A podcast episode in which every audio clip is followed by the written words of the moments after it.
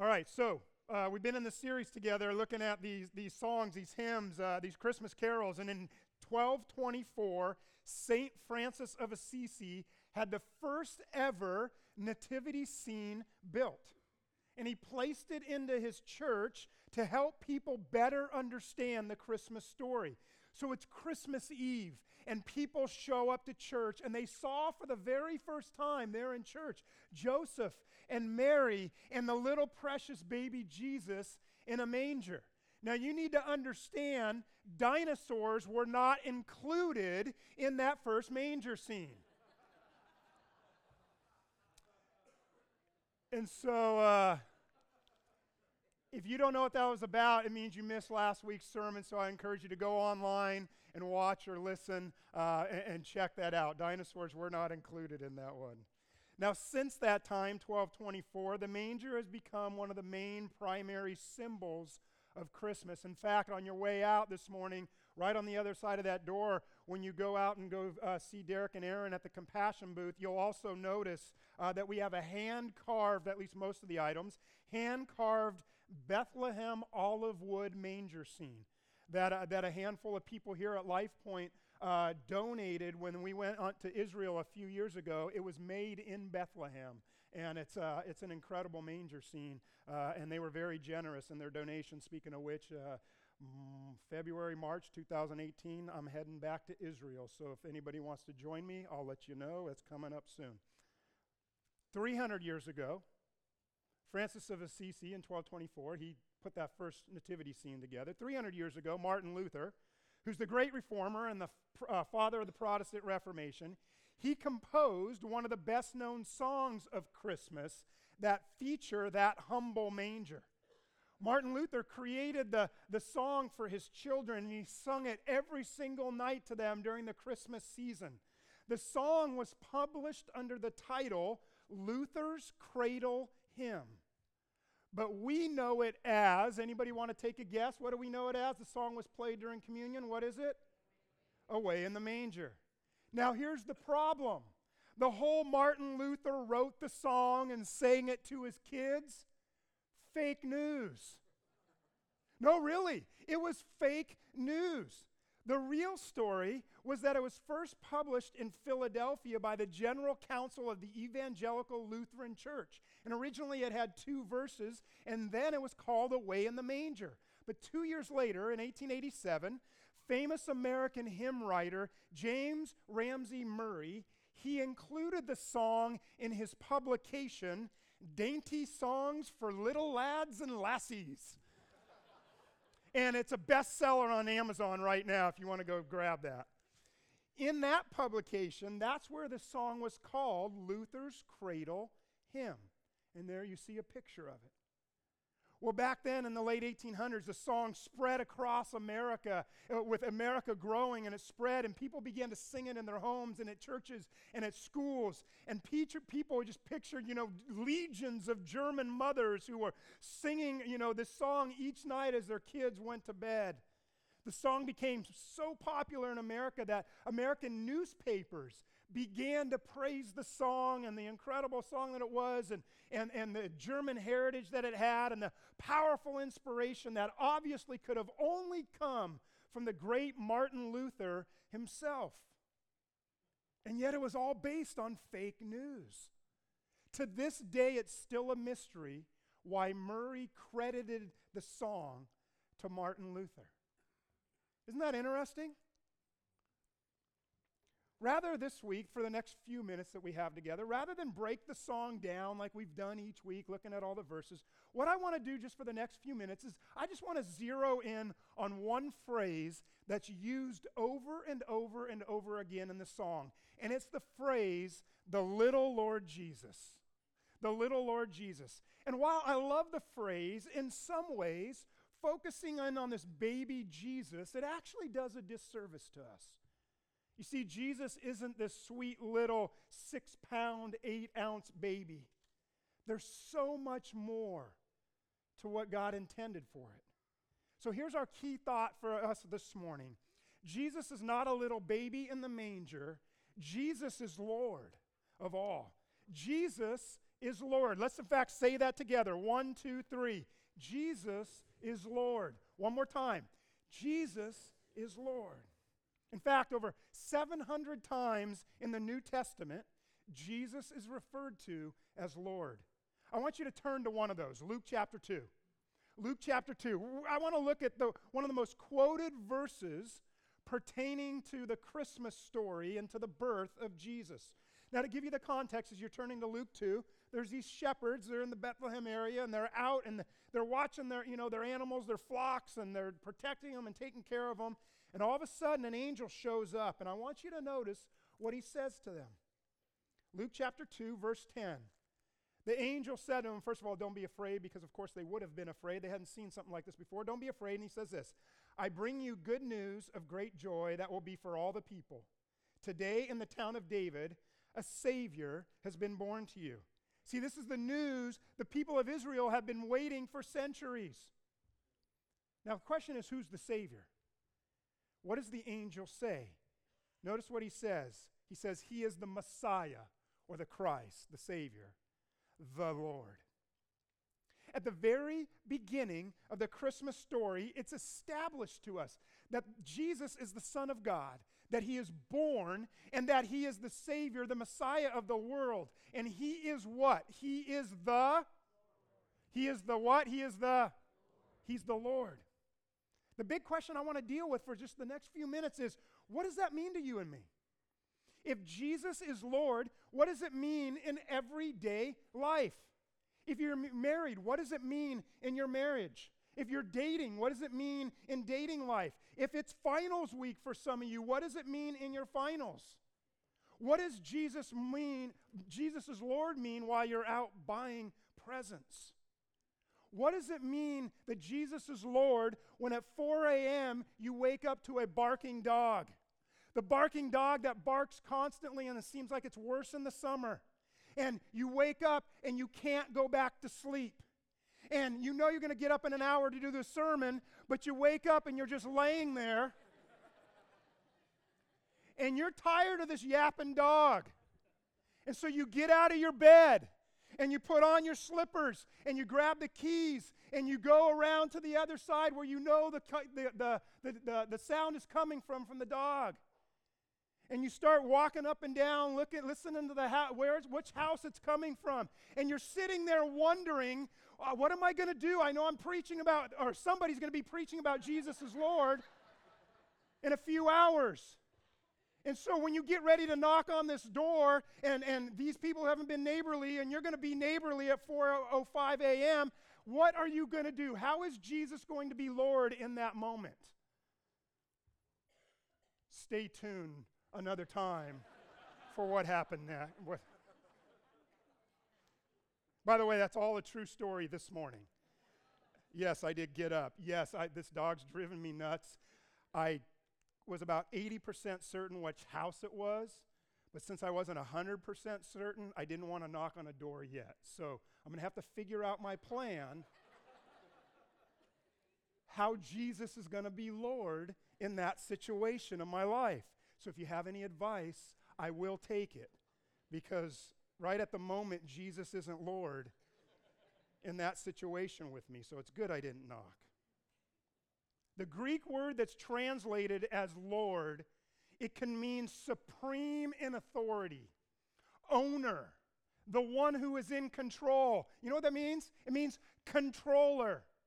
Now, I imagine for some of you, Jesus is Lord, Jesus is controller. I imagine for some of you, the word controller is a bit of a challenge for you because you want to be in control. Now, thankfully, I don't have a control problem because I'm not a control freak as long as everybody does what I say.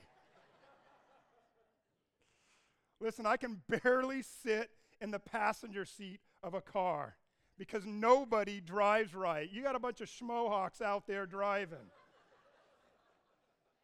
I go to a certain friend's house to watch football games, and I got to tell you, he is terrible at fast forwarding between plays. And I want the remote, but he refuses to give me the remote. See, I can control it better, but the problem is he's a bigger control freak than me. Keeping my eyes above the room right now.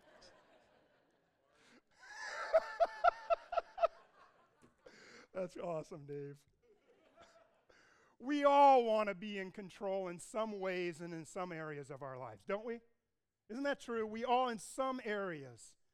So, what does Jesus is Lord mean? It means He's supreme authority, He's the controller, He's in control of my life. And if I can just be technical for a moment here, how often have you said or you've heard somebody say, Hey, I made Jesus Lord of my life? Have you ever heard that? I've, I've made or they made Jesus Lord of my li- their life. You've heard that before, right? Technically, we don't make Jesus Lord. Now, why is that? Because the Bible very clearly says that God made Jesus Lord. The first sermon ever preached after Jesus went up to heaven was Peter, and, and, he shared the whole Jesus story of what had happened, and he concluded the message in Acts 2:38. And he said this, this is the conclusion of the very first sermon. And he said, "Therefore let all Israel be assured of this. God has made this Jesus whom you crucified, both Lord and Messiah."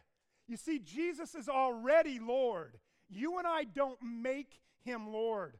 What we do is we surrender to what already is. We surrender our lives to his lordship. So, how do we do it?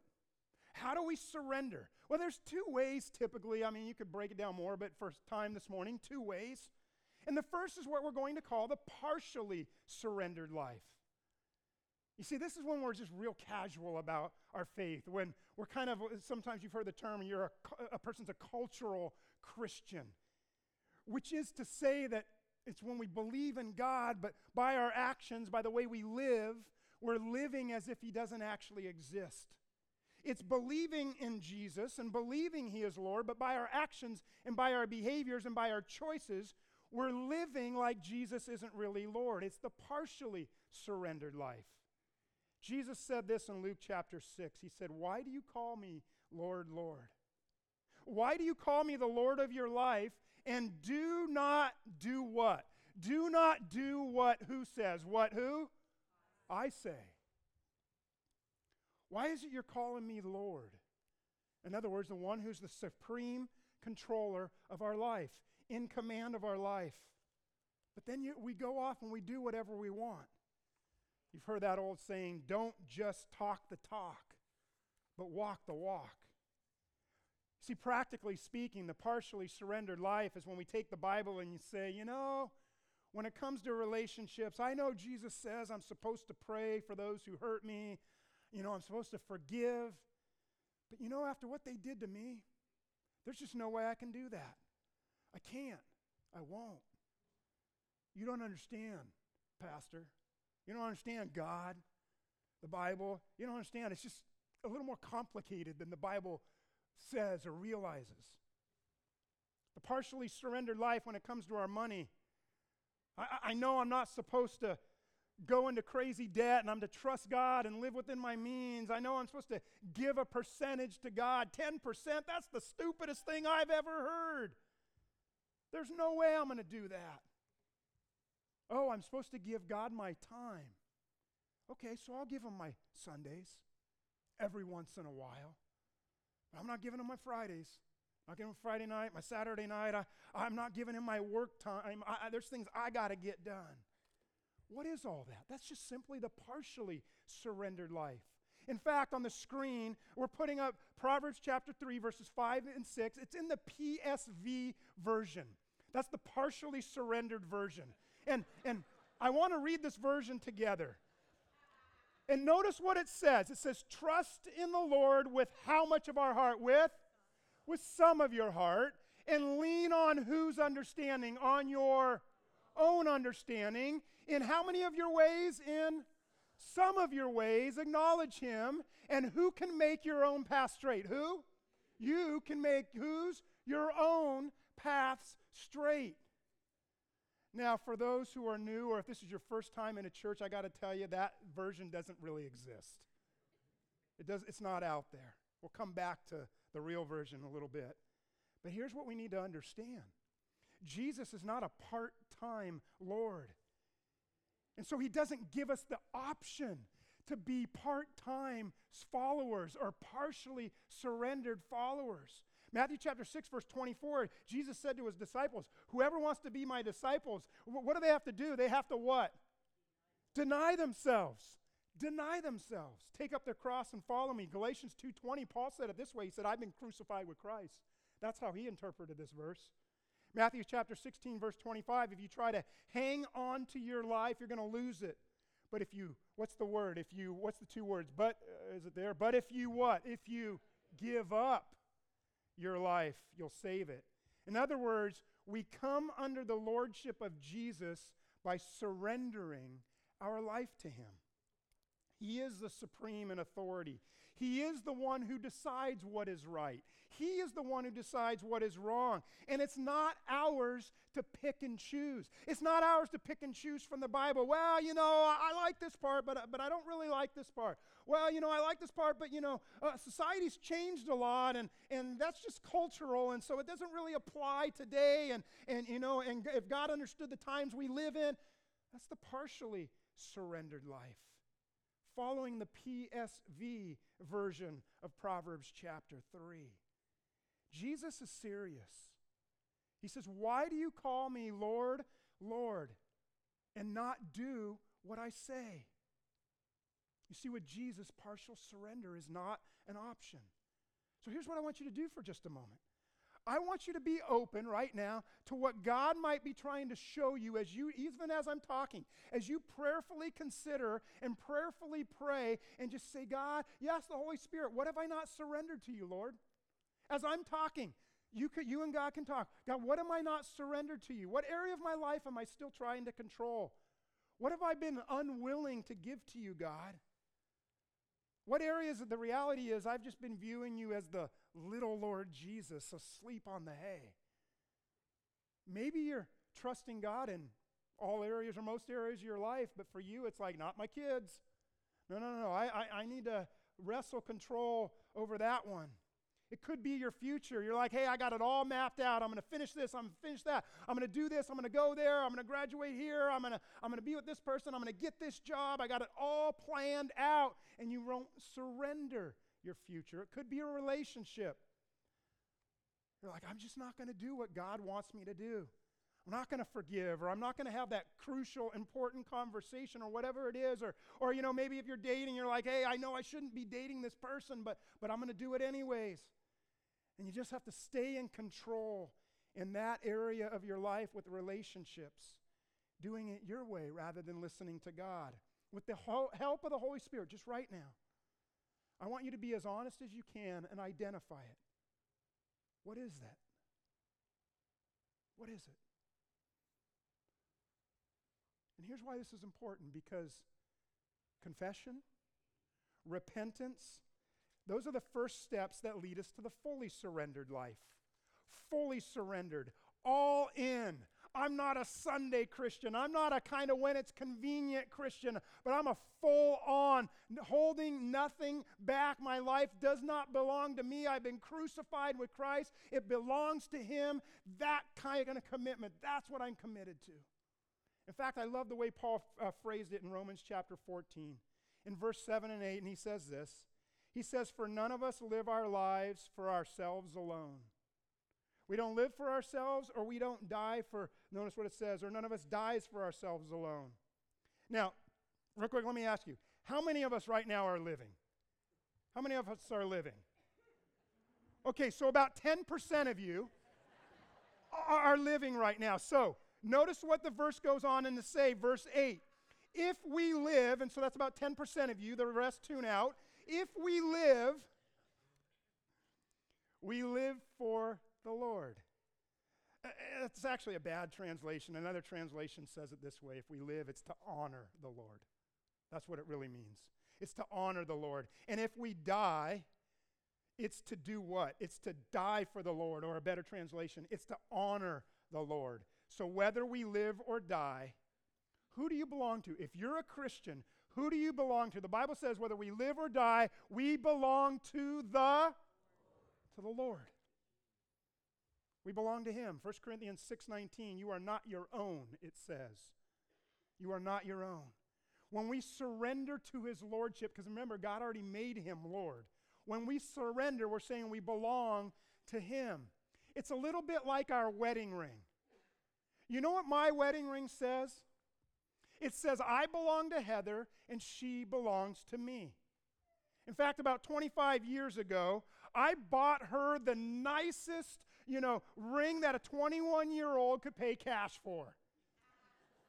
So I saved up, I negotiated, I got the best deal I could, and when I gave it to her, I said, I know you can't see that little 150th carat in there, but will you marry me? Will you be mine? Now, here's the question How much did the ring cost her? Cost me a lot, but how much did it cost her? What's the answer? Didn't cost her a dime. I paid for it, right? Well, I guess we probably paid for it for the next few years of marriage. No. I, I did. I paid cash for it twice, actually. The first one got lost. It's a long story. I shared it years ago. One day I'll reshare it again. That's painful. Let's pray. Sermon's over. Dang. I didn't put it in the sermon because I didn't want to think about it. No, no kidding. FBI got involved, the whole nine yards. I'm not kidding. Share the story again one day. Mark remembers it well, eating half gallons of ice cream every day, waiting for my, waiting for my ring to come in the mail. You're like, I want to know that story. Forget the sermon. oh, gosh. It didn't cost her anything. But when she received it, how much did it cost her? It cost her everything, didn't it? See, at the point when Heather said, You know, I, I will marry you, when she stood before God and before me and before our witnesses, she gave her life to me. When she stood before God and she said her vows, now she belongs to me. She's mine. But guess what? I belong to her and I'm hers also. The, this ring that I wear, it didn't cost me anything. She bought it for me. But when I received it, it cost me everything because I gave my life to her. She gave her life to me, and we gave our lives to the Lord. Now, here it is if you haven't caught it Jesus shed his blood and died on a cross for you and I. And he offered us through that a free gift. It's called salvation. Ephesians 2 8 says, By grace you've been saved through faith, and this is not from yourselves. It is a, what's the word? It is a gift of God. Salvation cost you and I nothing. It's a gift from God, but it costs Jesus, it costs God everything. And when you say yes to the gift, you no longer own the rights to your life. Do you understand that? Do you understand what we're talking about? When you say yes to him, you now belong to him. You surrender to his lordship. You're no longer the controller of your life. He is Galatians 2:20, I no longer live, but Christ lives in me. But so often we see by our choices and our decisions that we make that we're, we're just living the partial, casual, surrendered approach to Jesus.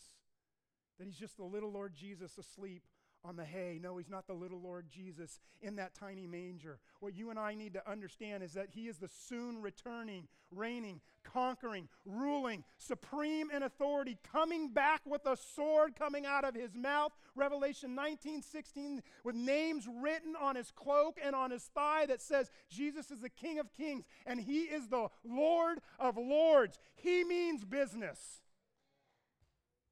Does this side agree? Thanks, Renee. Because I was fired up and, and I was w- looking for somebody. I mean, I'm sweating right now.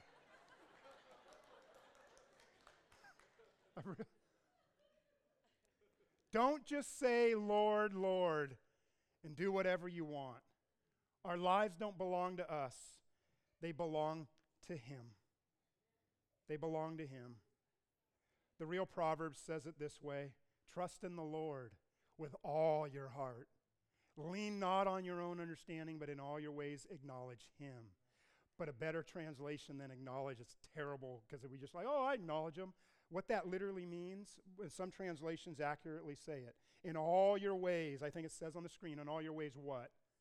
Submit to Him. Oh, surrender to Him. The difference between Calling Jesus is Lord and being actually Lord of your life is surrender. He's not a part time Lord. He doesn't give us an option to be part time followers. The little Lord Jesus. Is that all he is to you? I'll take a little Lord in a manger.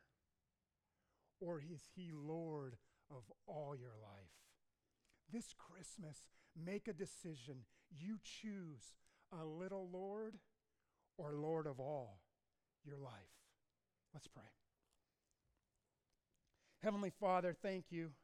Thank you for our children who just blessed us today. Thank you for Derek and Aaron and their incredible uh, trip and how they got to see what you're doing in Ecuador and in the lives of so many of the kids that we sponsor and support. And God, thank you that they were the hands and feet of Jesus to our kids that time. And Lord, as we look at little Lord Jesus, we don't want him to be someone who's just in a manger.